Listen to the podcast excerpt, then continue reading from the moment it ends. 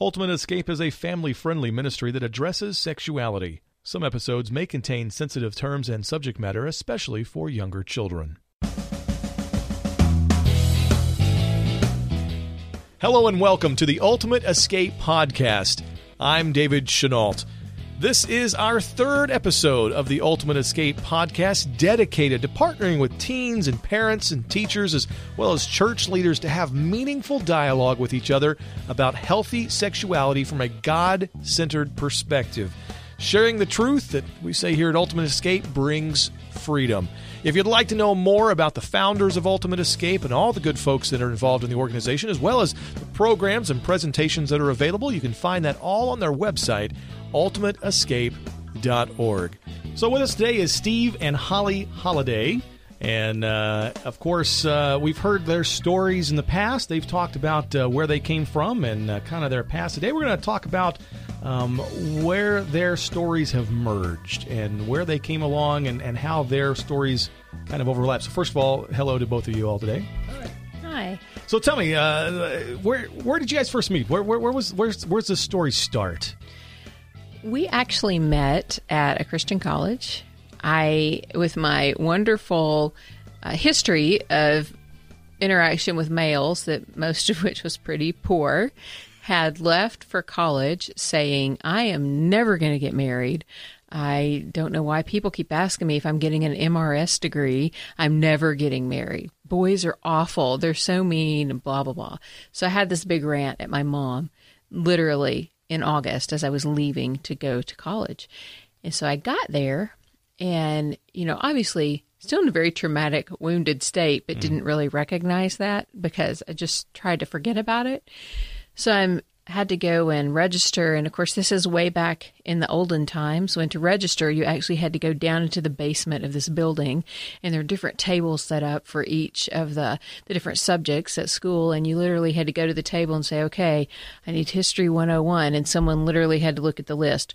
Okay, yeah, there's a slot, or no, there's not. And right. so you had to go through that whole rigmarole of, of registering. And Steve was at one of the tables where I had to register for a music class. And so I remember in hindsight seeing him there, but not paying a whole lot of attention to him because I am a freshman. I'm focused on trying to register for my classes.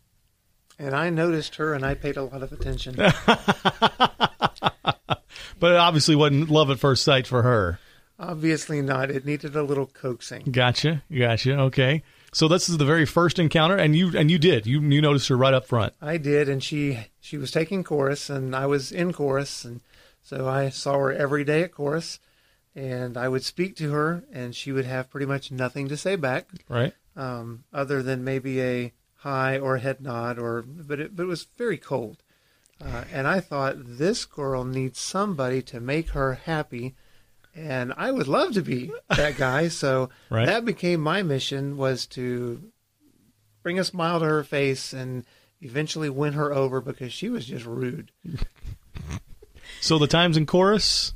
Well, eh, I laugh every time he says I was just rude because in reality, I'm in college, I'm 17 years old, and I'm just trying to figure out what to do. I'm trying to get to the right place at the right time and still, you know, pretty much trying to ignore all the other stuff in my life. And it's and at one point in all of this, uh, some upperclassmen from chorus came to our dorm and came and found all the people on like the she did it floor by floor and sat us down and said, "Now, you need to know that so and so, in course, they're engaged." And so and so is pre engaged. So they're really off limits too. And so and so is not engaged or pre engaged, but they're probably going to get engaged next month. So don't date them either. And Steve Holiday, he's a fifth year senior and he does not date freshmen. So don't even talk to him.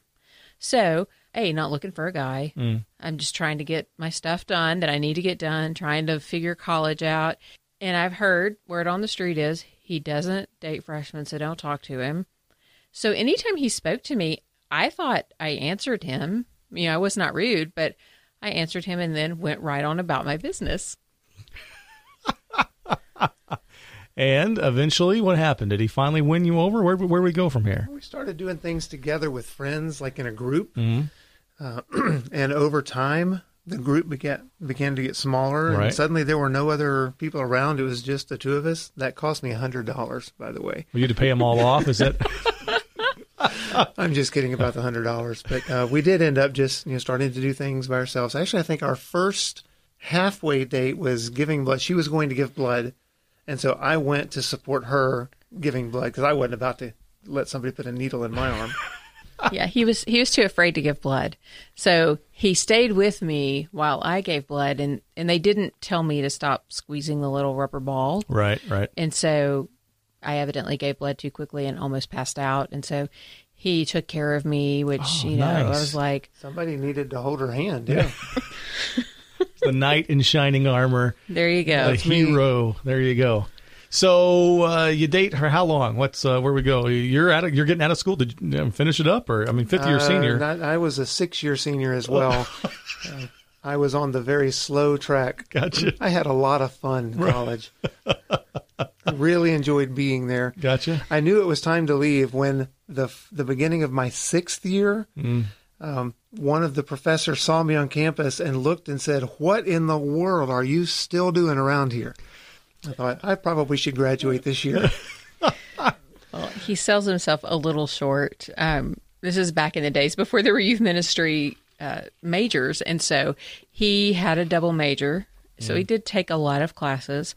However, he never took more than twelve hours at a time. Right. Because if he took more than twelve hours, that interfered in his football throwing time. Gotcha. So when you do that, I did it spend a lot of time out with some friends throwing football. takes a little longer.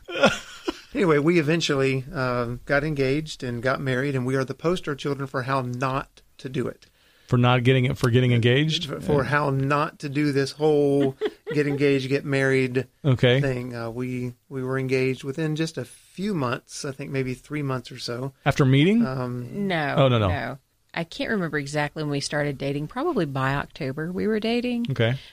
We got engaged January ish. Okay. So we dated. I mean, that was more than three months after we met. few months. This is still your freshman year, though. Yes. Yes. Okay. I had you- just turned 18. So you come uh, come home at Christmas time. Is, is that a Christmas that you that you bring him home at that Christmas, or is that the Yeah, I ch- yeah, I brought him home this Christmas, but he had been home with me for the weekend before. Okay. When we were just friends. okay? Well, but you you said at one point you said your mom's pulled you aside and said, "I'm not real sure. Are you, are you serious?" Uh, Right, right. It, we weren't serious yet, Yeah. but we were serious really quickly after that. And so in January he proposes to you.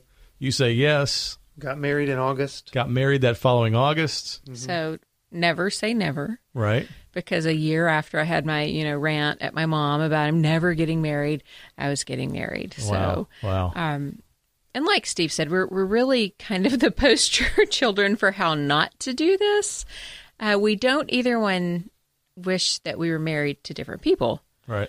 We wish we had gone about the whole process differently because the reality was we both brought a ton of baggage with mm. us. Um, and in not just like the nice, pretty bags that you go to TJ Maxx and you buy to travel with, and you've got like maybe one check bag and one carry on bag. We're talking, think of a mound of trash bags that's really tall. And mm. we had a lot of baggage and we just didn't realize we needed to do anything about it. Mm. And all of that baggage greatly affected our relationship. And so very quickly, it went from what I thought was going to be wonderful to pretty bad. And very quickly means within a few weeks. Okay, so let me ask this: uh, poster children for not how to do it, or for not for the way not to do it. Would you have gone slower? Would you have uh, just had more conversations? Would you have? Did you do premarital counseling? I mean, that's a that's a common thing now. Would you? What, what would you have done differently? Do you want to I think it would have been best if we had done some some personal healing first.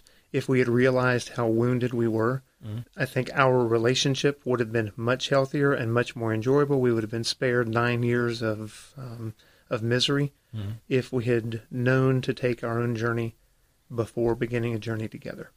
Yeah, I would say it's not so much to me about the time because I've known other people who are much healthier who meet and in a few months know, hey, this is the person I want to spend the rest of my life with, and they get married. So it's not necessarily about the ages that we were or the time frame that all this happened in, to me, it's just about all the stuff we had not dealt with. And like Steve said, had we known that we should address it, we could have saved ourselves a lot of heartache down the road. Mm. So you said very quickly it went south. Yes. I would say within two months. Wow. And when I when we say it got bad, it's not like we ever fought or Steve was abusive or any of that. You know, there was never a lot of every once in a while just to try to get any kind of response. I would kind of get escalated, but you know, it's not like he was physically violent or you know talked to me ugly or called me names. It just I realized super quick that it was just not what I expected. Hmm. Being that what I had in my mind, and I think he has shared before, he thought he had shared all this struggle with me, but that's not the way it came out. You know, to say I have a I have a problem watching movies that might be disrespectful of women did not communicate to me I have a sex addiction that I've had from my earliest memories. So I had no idea what I was getting into in that respect. So in my mind, I have this picture of Steve is the first guy who has treated me respectfully. He's been, you know, very, very nice. He's not tried to push my boundaries. You know, the probably the one of the guy, one of the only guys I had dated and had done things right. And I was very much um, comforted by that. There was at the same time a little part of me that thought it was weird because, mm. again, my norm is and and the message I have is guys only want you for your body and what you can do. So there was a little tension there, but overall I very much liked that he was respectful. So I have this picture of us. We're going to live in a little house and have 2.5 kids with a white picket fence, and that's it. And what I realized is within a couple of months, he's doing his thing, going to school. I am extremely alone, and there is pretty much no relationship whatsoever. And I would say at that stage of life, I was just incapable of having any kind of an intimate relationship. There's just there's no understanding of what that looked like or how to do it. I was too busy uh, guarding my secrets uh, and ignoring things uh, to have any kind of openness. So, does this continue on a downward slide, on a on a very steep downward slide, or is this slide off very quickly and then just kind of plateau in in the depths for a while? I would say in some ways it kind of went downhill fairly quickly and we just stayed there, but it was very cyclical. I could literally get out a calendar and I could chart this 3 month pattern. And interesting. Yeah, it, it was very very predictable. Of course, this went on for, you know, a little bit more than 8 years. So there's a lot of time in there that I spent analyzing and thinking about and trying to figure out and diagnose and you know what is the problem and if you don't really have a solution for what's going on it's i think it's human nature to think it's your fault mm-hmm. you know i always say default is it's your fault mm-hmm. so a lot of uh, probably guilt over okay somehow i'm doing this wrong because if i was doing whatever right and i didn't even know what whatever was my marriage would be better. So I would read books and I would pray. Prayed a lot, a lot over eight years. And everything from Lord, please help me just be okay with this. This is the way things have got to be, and it's not what I expected, but please just help me be okay with it. Right. And that's a really sad prayer. Mm. And I'm I'm very thankful that God did not answer that one. But really just I felt like went round and round in a little hamster wheel trying to figure out what exactly the issue was. So she's trying to figure out the issue. What are you doing? Uh, pretty much ignoring it because I don't know what to do. I mean, I, I was aware. I was aware when we were dating uh, that our relationship wasn't what it needed to be, and that was my responsibility. Um, there was one Sunday morning we were driving, you know, early uh, back from Holly's parents, where we'd spent uh, the weekend, uh, to the church where I was leading singing on um, on Sunday on Sundays and Holly was over on you know her side sleeping, and I was driving down the interstate praying, God, I know she needs me to be a better boyfriend and you know eventually a better husband, but I I don't know how to do that. Please help me do that. So it's not that I had no clue that things were bad. It's that I I kept doing the same thing over and over, trying to make it better, which was be thoughtful, be nice, you know, do the dishes, fold the laundry, basically acts of service. Um, let me do and do and do nice things, and maybe that'll make it better. But the problem wasn't that I didn't do nice things. The problem was there was no emotional availability. I, I was you know, deep as a dime. There there was no depth whatsoever uh, because I just kept everybody. I mean, it, it wasn't just Holly; it was everybody in my life. Uh, for the most part, was completely shut out at an emotional level. So, was there any time where there was some cracks in the facade, some moments of, of brightness that you thought, "Hey, this is we're turning a corner," and then maybe or maybe not turn out right, or is it just pretty much dark all the way? There were a few times when I felt like, okay, wait, maybe it's going to get better. But like I said before, it was very cyclical. I would say something about how lonely I felt or, you know, how dissatisfied I was with things and not just in a nagging, a stereotypical wife way. I was just like, I don't want things to be like this. And he would really, he would try. But again, his trying was not at all what I wanted. He mentioned acts of service. If you're familiar with the five love languages, okay, that's his that's his love language. If I want to reach him, acts of service are what really speak to him, well, it's like way down on my list. I think it might be my last one. And so up up high on mine, and I can't ever remember the the specific name, but it's basically spend time with me and talk to me Quality time. quality time. That's up there with me. Um, and physical touch. Those two are really high for me. So, an interesting concept we have now learned is that when things are turbulent or unsettled, or you perceive that there is somebody's unhappy, it is default to try to like try to reach them by using your own love language. Right. So in other words, he would try. He would start uh, vacuuming the house and folding the laundry and to try to help me, to try to be nice to me, to try to make things better. I would talk and talk and talk and talk and talk because that's what I equate with love. Well, that's very, you know, that's much lower on his list than mine. So it'd be the same as if he spoke Russian and I spoke French. And no matter how hard we try, and no matter how loud I speak French, he's only he doesn't understand it. And no matter how much he speaks Russian to me, I don't have a clue what he's saying. So it's that kind of dynamic where we both were kind of trying, but didn't realize Sure. it, it had no effect. Whereas his Russian is is doing his work all around the house, and your French is touching him and and, and And talking, to him. Yeah. Right, right. And when you're trying to closely guard a whole lifetime of secrecy, Mm-hmm. people trying to get close to you is the last thing you want. Right. So there were some times where I felt like, okay, there might be hope. And eventually we got to a point where I saw cracks in the facade with other people.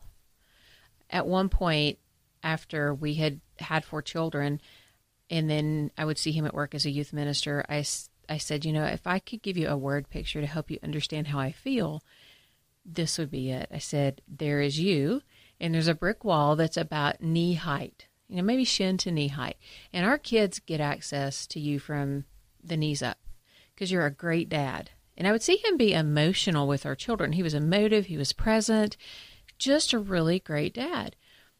But then I would see him with the youth group, and I said, I feel like there's another level of of wall, and it's probably about, you know, waist to chest high. And the youth group gets access to you from maybe, you know, the waist up because he was fun with the youth group, he was involved, he was connected. And I said, but then there's a third brick wall, and I feel like it's over your eyes, and I only get that much of you, you know, from from your eyes up. I said, you just you don't let me in, and I don't understand why. Did that speak to you at all? Were you able to, to begin to grasp what the situation was? Uh, I understood what she said, meaning I, I, you know, logically I understand what she's saying, uh, but had no idea how to fix that. Hmm. Um, you know, that's pre-recovery. Emotionally, I'm shut down. Right. Eventually, fall of 1999, we're standing uh, on the back steps of our church-owned house in Greensboro, North Carolina. Uh, four kids in the playroom behind us, and we're having a conversation where Holly shares with me that she's done. Uh, she says, "I don't know how long you want to continue on like this, but I'm I'm done." Um, heard this guy on the radio. I think he might be able to help us. You know, here's his phone number. Um, if you want to schedule a session, you can do that. I'm not going to do it. If you want to, go right ahead. I think he can help us. I'm done. Now, what I heard in that was there's one person on the planet who can fix us. And if you don't call him, I'm leaving. Um, so I called and scheduled an appointment, and we began weekly counseling. Uh, we drove two and a half hours, you know, from our place to this guy's office. The first six to eight trips were really, really quiet. Uh, I don't know that we talked much of anything on the way up or on the way home. But eventually, um, we started having a conversation, and it was on the way home one night after a session. Well, now I want to ask this: you had said you were done. Explain that that statement. Uh, Yeah, and that it very much sounds like an ultimatum. And I was aware that when I stood there and said, I don't know how long you want to do this, but I'm finished, um, that it could come across that way. And I said, from the bottom of my heart, I don't want this to sound like an ultimatum, but I just, I am done. I can't do this anymore. When you are hurt enough, you get uncomfortable enough, you will justify doing a lot of things you typically wouldn't. But I did. I, I had had it. And at that time, I was making plans to go visit my parents with all four kids and trying to figure out how long I could be gone before it looked weird that the youth minister's wife is gone and the kids are not here. Never really thought growing up and entering into marriage that I would ever want to divorce, ever. Never crossed my mind. And I didn't really want to do that, but I knew I could not live in that amount of hurt anymore because, from my perspective, you know, now I know that Steve knew how bad it was, but he never let on that he knew that in any way. And so, to try to make sense of things, I was left with okay, either he's just really stupid and he doesn't get it, or he knows how hurt I am and how painful things are and he doesn't care. Well, I knew he wasn't stupid, and he kept a 4.0 through all six years of school. He's a smart guy. So that left me with, you know, he knows and he just does it anyway. And the interesting thing is that we had tried counseling before, years before, and it just really didn't it didn't really help us because the core issue for us was a complete intimacy disorder. There was no ability for us to connect on an intimate level. And when I say intimate, I'm not talking about sexual intimacy. I'm talking about relational intimacy. Uh, he was like a roommate. You know, we got along well. We could live in the same house and take care of and do life. We could do life great. But I was so lonely. And that's an interesting concept because, uh, I mean, I think in today's world with the digital, uh, the advent of, of digital uh, lives and social media, we see this more and more of being together alone. Um, and so that makes more, I think that may ring true more today, even, or at least, I don't know, do people recognize that more today as, as, a, as an issue as opposed to 15, 20 years ago when that may be something, you know, not quite as, as prevalent. But, uh, but I think people would understand today when you say in the midst of a relationship and completely alone, that, that probably rings true to a lot of folks. I would hide. Uh, there were days when we would go to church and I just couldn't do the hi, how are you? I'm fine. How are you? You know, and the smile. And literally, I would walk to church and get all the kids in their class and I would go sit in his office and cry because I just couldn't deal with the people. I couldn't be fake and I didn't know what else to do. So it was, it was bad. Now she says you knew how bad it was, and obviously you knew how bad you were struggling with your own issues. Did you really know to the great extent that this was affecting her and how bad it was as a couple? I did. Okay. Yeah. Uh, there, there was no um, lack of awareness that she was hurt and our our marriage was a mess. Um, I just basically kind of given up because I tried for years and years to fix it, and obviously nothing I did was fixing it. And so, what else? You know, what what more is there to do? Just get up in the morning, do what you do, go to bed at night, get up the next morning, and just exist in it. So you begin this new counseling place, uh, a person, uh, and it takes a while, but six or eight visits, you start talking on the way home. when when we went to counseling that very first visit, I went with the mindset I'm going to do this so that when I leave Steve, I can tell his family that I've tried. I've been counseling with him multiple times. It doesn't work. I don't know what else to do because I knew my parents would love me no matter what. They wouldn't be happy, but I knew they would love me. And I wanted to be able you know, to look at his parents and say, Hey, I, I don't know what else to do. I've tried. So that is not a great mindset to go into counseling with, but that's how I that's how I went. And the sad thing is we only had one car at the time since we lived next door to the church and if we had had to, I would have driven separately. It was that painful to sit in the car in silence for two and a half hours and then go pick a scab in counseling and then ride back home. But at some point in that drive, I asked a question. Now, I had asked probably 2.5 million questions over, you know, the course of our marriage that I thought were ignored because I never got a response. I never got a nod. I didn't get an answer. I didn't even get any kind of visible confirmation that he even heard me. So I felt very ignored.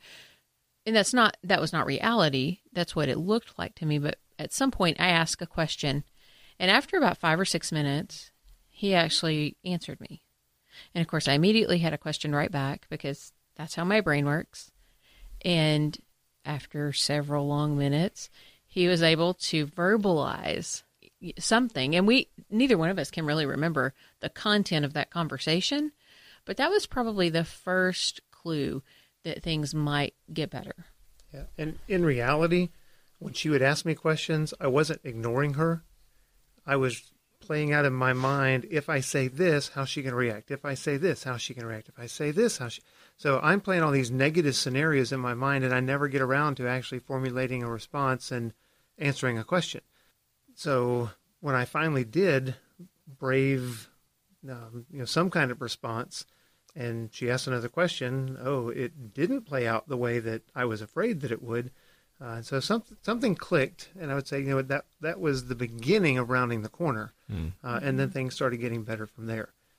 I don't know how valuable the therapy that we paid for was, uh, but I know there was a lot of value in the conversations that happened in the car once we actually started talking.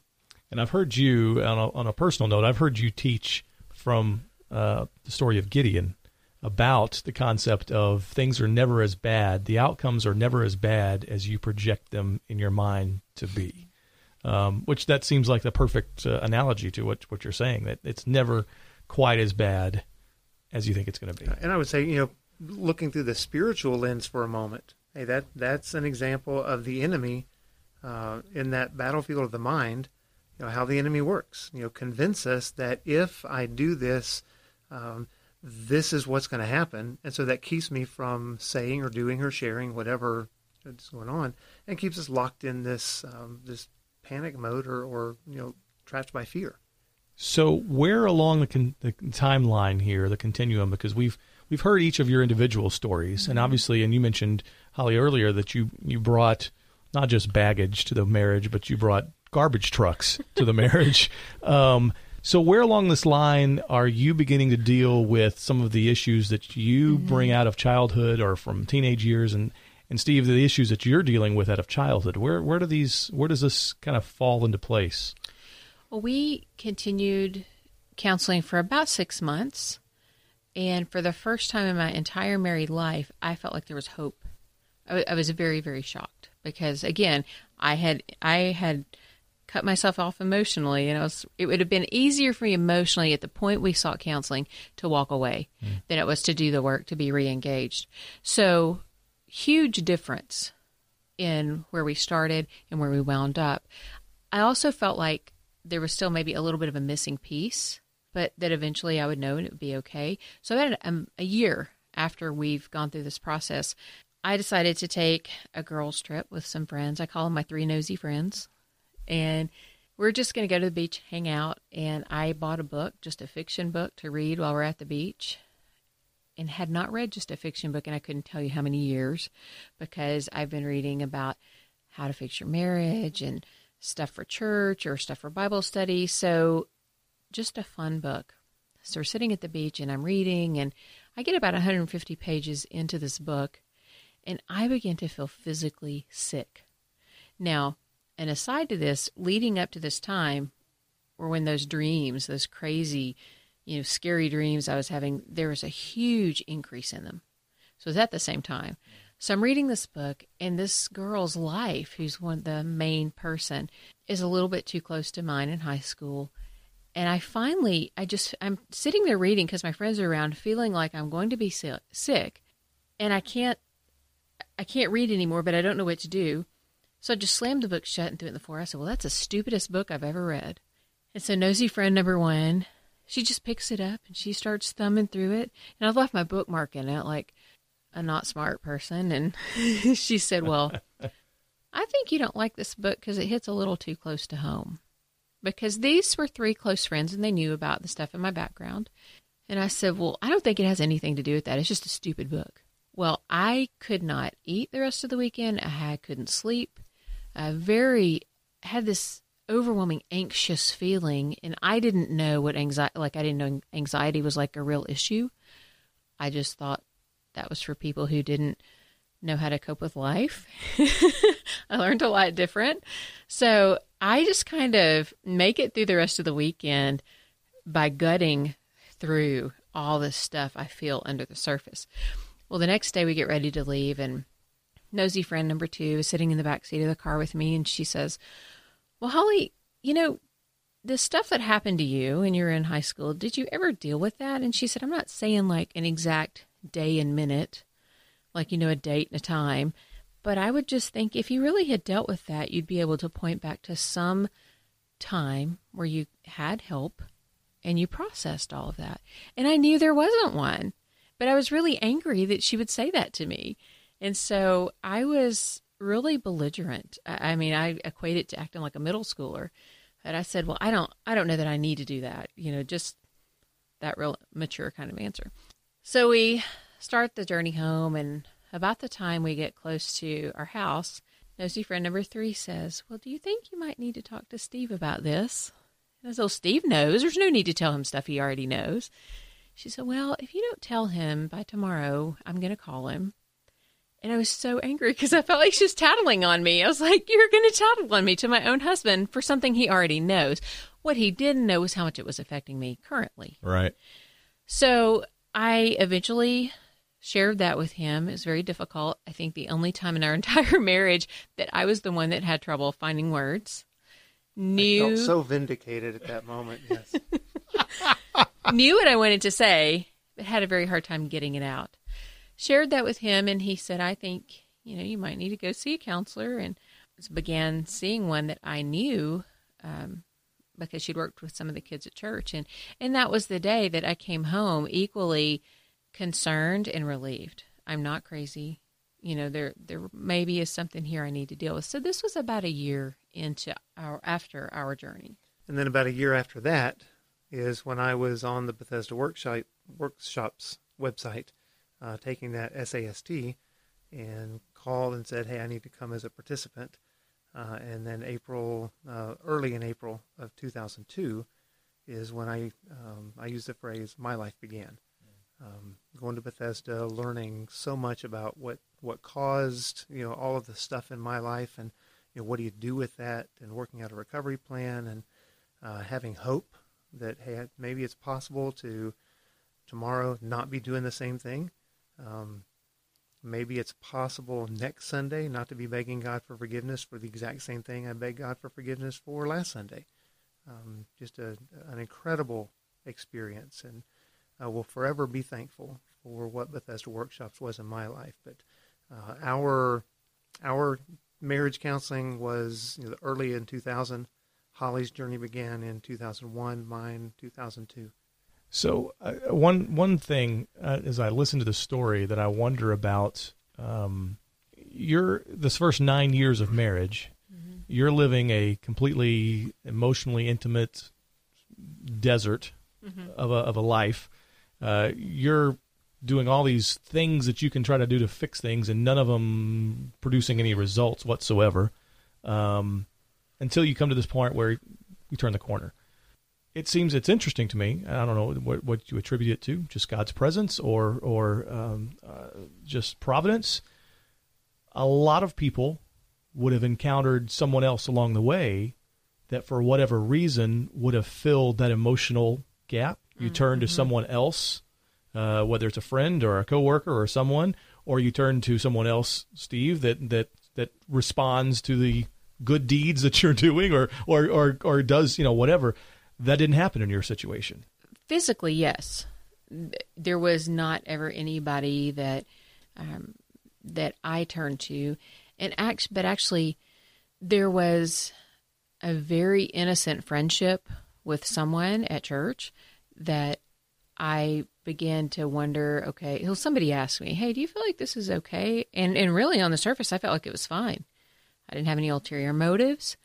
But when they said that, I started to look at things a little differently, a little more critically, and realized, okay, emotionally, this is probably not in a good place for me. Have absolutely no idea about the other person.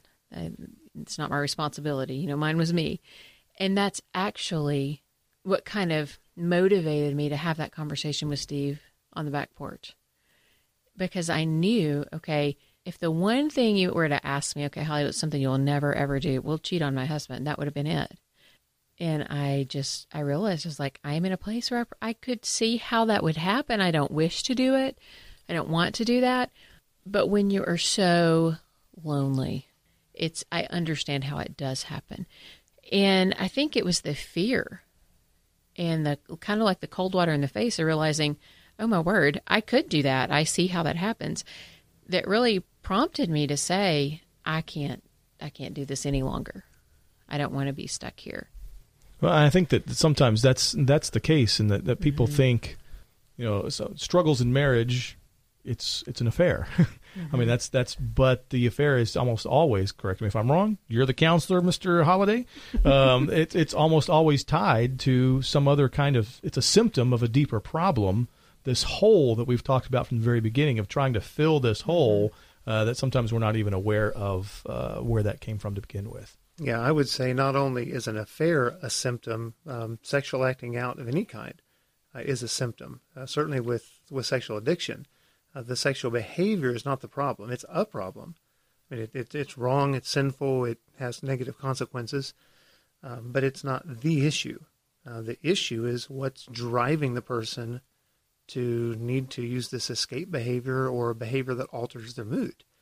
Uh, and so if we can ever tap into, hey, what's the core issue there? Um, and, you know, my perspective is the core issue is not a relationship issue. The core issue is an individual issue.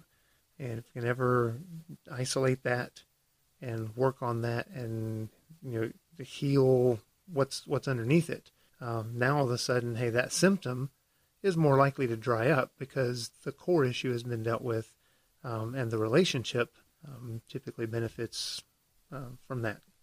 So, and we've asked this before. What is it that the person? What do you?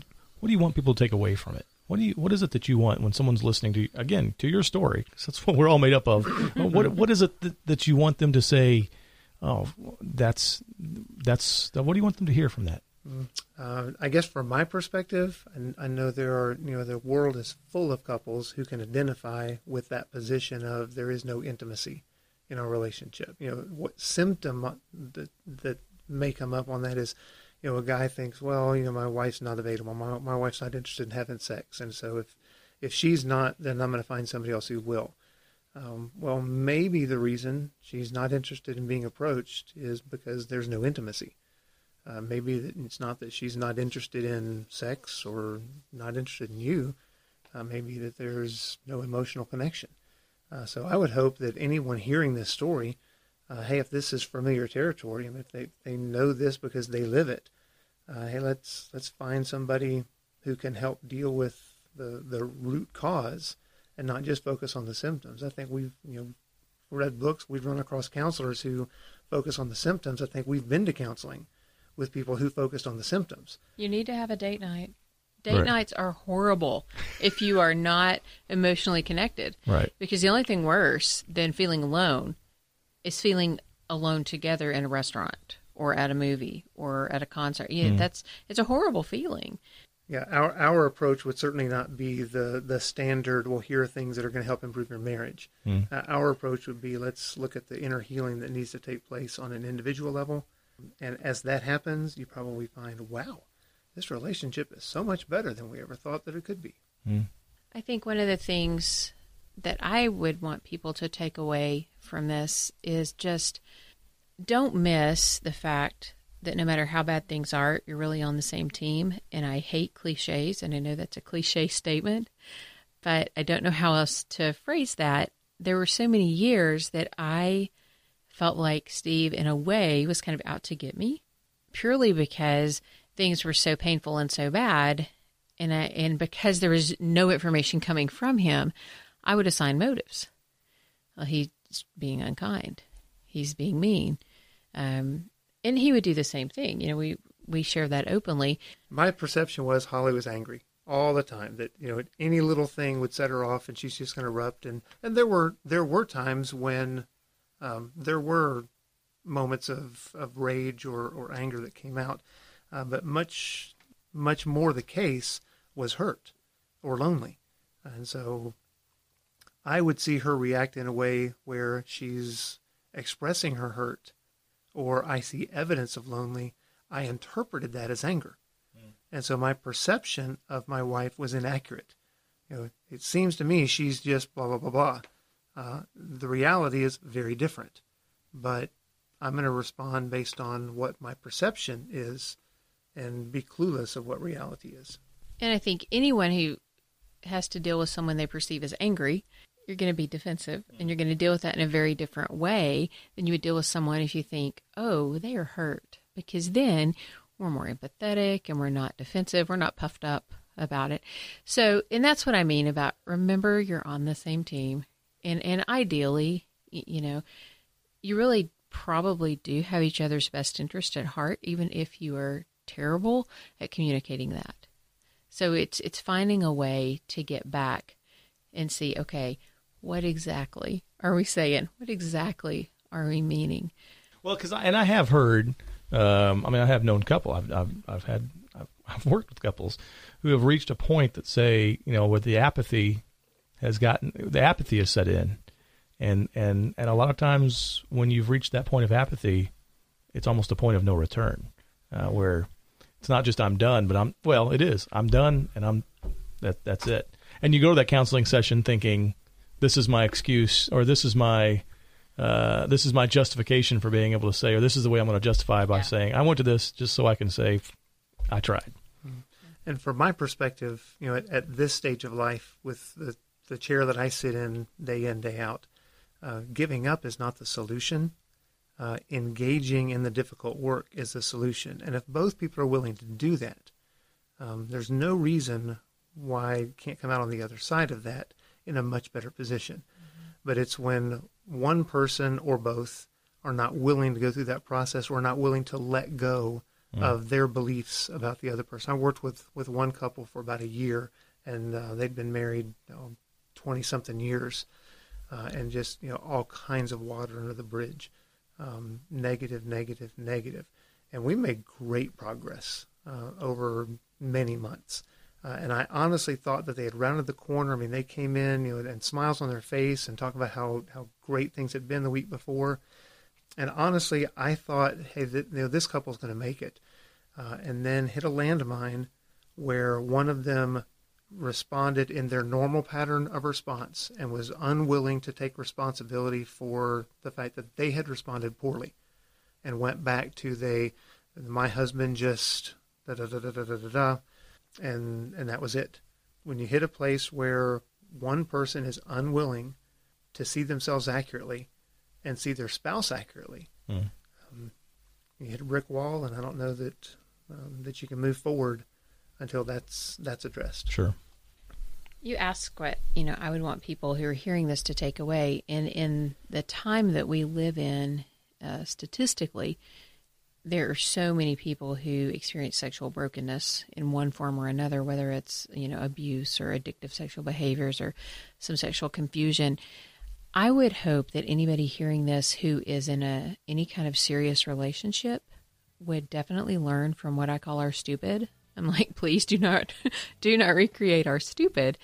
And if you see patterns uh, in your relationship now, if you see um, notice things about yourself. You know, why is it I always react angry when what I'm really feeling is frightened? Pay attention to those and follow those. And I'm not saying ditch your relationship. Sometimes it needs it's one that needs to go, but get help, um, work on yourself, and then look at the relationship. Okay, is this healthy? Is this not? I would hate for somebody else to walk through all the things that we walked through. And if we had given up, um, there would be no ultimate escape. Well, we're glad you didn't give up. And of course, uh, the story of how Ultimate Escape actually came about, we're going to talk about that in the next podcast. So uh, make sure you uh, tune in for that. Folks, that's going to do it for us today. Thank you guys for being here in the studio with us. Remember, you can find more details about Steve and Holly and the entire Ultimate Escape organization on their website at ultimateescape.com this podcast is available around the world. You can subscribe to it on your phone through a number of apps, including TuneIn, Stitcher, and Google Play Music. Simply search for Ultimate Escape on any one of those platforms and click the subscribe button. Well, that's going to do it for us today. Thanks for joining us. I'm David Chenault. This is the Ultimate Escape Podcast.